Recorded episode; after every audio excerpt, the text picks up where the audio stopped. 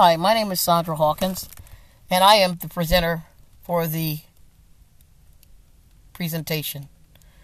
The name of the subject is Benefits of Using KPIs and CFs, CSF's Podcast.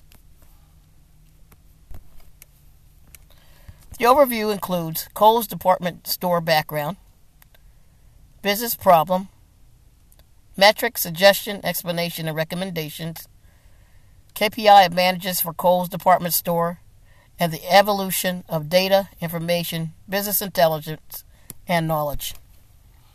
First of all, the Kohl's department store is one of the largest discount department store chains in the United States. They have 730 outlets located in 41 states, and it targets middle income shoppers. They maintain low retail prices through a low cost structure with limited staffing and progressive management, with centralized buying, distribution, and advertisement. The business problem at hand is that customers rely heavily on e signs and online coupons to shop and still need more in addition information about upcoming and existing sales events. Now, KPI for sales includes metrics used to track performance of a business, a department, or individual against goals. And there are several KPIs that can be used. Number one, new leads and opportunities. This includes salespeople contribution of to the expansion of the company. It includes who's reaching the quota. It includes what percentage is meeting the quota. And it considers whether the quota is too high or too low. The second metric is sales volume per location. By using this metric, you can tackle why sales volume is high and low by comparing locations. A third KPI includes competitor pricing. By keeping track of the competitor's price, you can create a competitive strategy.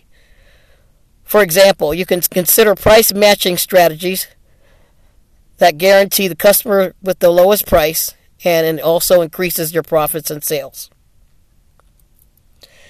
A fourth KPI includes upsell and cross sell rates. By tracking upsell and cross sell numbers, this allows you to use the data to identify verticals that respond to certain product slash service pitches. Last but not least, Net Promoter Score NPS. This includes measurement of how often customers recommend product slash services to others. Now, KPI has several advantages. They include production and performance improvement, increasing profits, allows the organization to help reach overarching goals, and it, includes improvement of the process of an information analysis. Of course, there is evolution of data, information, business intelligence, and knowledge. However, overall, the KPIs help management gain visibility. Also, the KPIs allow the organization to focus on collection and measurement of team and product performance. In conclusion, the organization needs to know that they need to choose the right KPIs that are most relevant to the organization. And they need to beware of focusing on the wrong KPIs that can be very costly for the organization.